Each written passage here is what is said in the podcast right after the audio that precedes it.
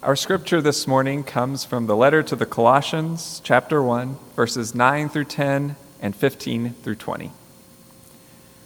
Paul writes, For this reason, since the day we heard it, we have not ceased praying for you and asking that you may be filled with the knowledge of God's will in all spiritual wisdom and understanding, so that you may lead lives worthy of the Lord, fully pleasing to Him, as you bear fruit in every good work and as you grow in the knowledge of God. He is the image of the invisible God, the firstborn of all creation. For in him all things in heaven and on earth were created, things visible and invisible, whether thrones or dominions or rulers or powers, all things have been created through him and for him. He himself is before all things, and in him all things hold together. He is the head of the body, the church. He is the beginning, the firstborn from the dead, so that he might come to have first place in everything. For in him all the fullness of God was pleased to dwell, and through him God was pleased to reconcile to himself all things, whether on earth or in heaven, by making peace through the blood of his cross. This is the word of God for the people of God. Thanks be to God. Well, today we think about growing in the knowledge of God. We happen to live in a moment of time, sometimes blessed and sometimes not so blessed, where there is no shortage of access to knowledge. Now, around the church, my computer skills, or lack thereof, are legendary. but I do know how to do one thing I know how to Google stuff.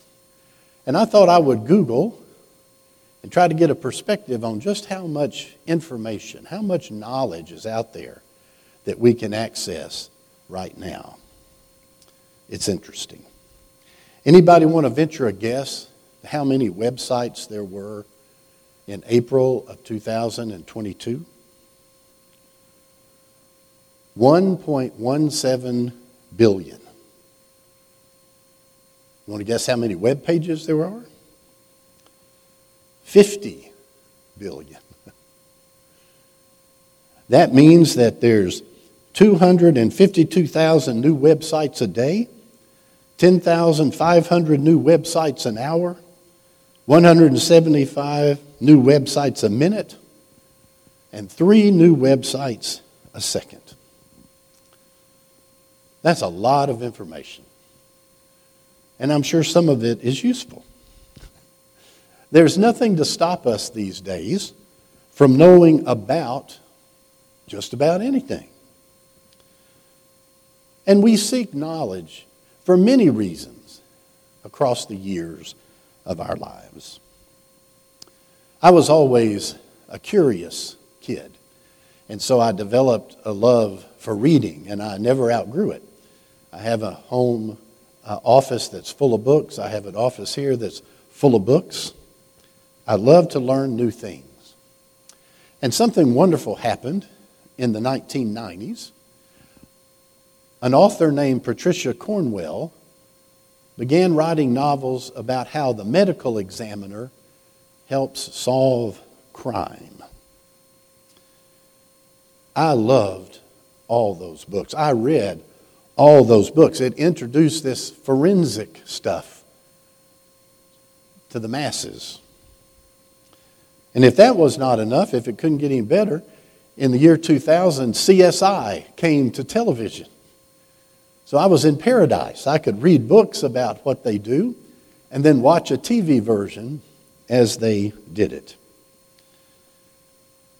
Well, around the year 2001 or 2, the deacon at our church was also a professor at the neighboring college. And she mentioned to me that she was going to offer an online class through the St. Louis University School of Medicine titled Medical Legal Death Investigation. Well, my nerd level went to DEF CON 5. It was exciting. I'm in. So I registered, I paid my tuition, I did my work late at night after I was finished doing all my church work. And when I finished and passed the course, I got the shirts. The shirts that said St. Louis University School of Medicine Medical Legal Death Investigation course. Well, I made a habit of wearing those shirts when I traveled because it was fun to watch people's reactions. It's amazing how it cuts down on chatty neighbors on the airplane when they read your shirt saying death investigation. There's a lot of whispered conversations and hushed tones. On one trip, I was in the uh, rental car shuttle going from the airport to pick up my car. And there were two people sitting across from me. And I could tell they were reading my shirt. And they whispered back and forth. And finally, one of them worked up the courage to say, What is that? And I jumped right in, launched into a long description of what medical legal death investigators do. Well, they were a little stunned and a little wild eyed. And the other said, Is that what you do for a living? I said, No, that's just my hobby. There was stunned silence until one of them asked, What do you do for a living? I said, I'm a United Methodist pastor. And that was the end of the conversation. But sometimes in our lives, we are on a search for knowledge for reasons much more important than curiosity or amusement. Sometimes we search for knowledge that will open up doors and opportunities for us in our life and in our career. Sometimes we search for knowledge that'll help us conquer an illness or disease and get our life back. Sometimes we seek knowledge because we want to become a more well rounded person so that we can love our neighbors who are different from us more fully. And sometimes we search for knowledge so that we can find a deeper meaning and a deeper purpose and a deeper direction for our life. Jesuit theologian Karl Rahner writes Knowing God is more important than knowing about God. That's an important distinction, isn't it? We can add to our knowledge about God by memorizing Bible verses, by learning all the details of dogma and doctrine of a particular denomination. We can know about God and add to our knowledge about God by mastering the language that makes us sound very spiritual when we talk to others about God. But this is not growing in the knowledge of God the way our text intends. Paul and Timothy are talking about knowing God, not knowing about God. They believe if you want to know God, you look to Jesus. Jesus, they say, is the way to know God. Paul describes himself in another place in the Bible as a Hebrew of the Hebrews, a Pharisee of the Pharisees, blameless according to the law. He knew he knew a lot about God. But then one day he met Jesus on the road to Damascus.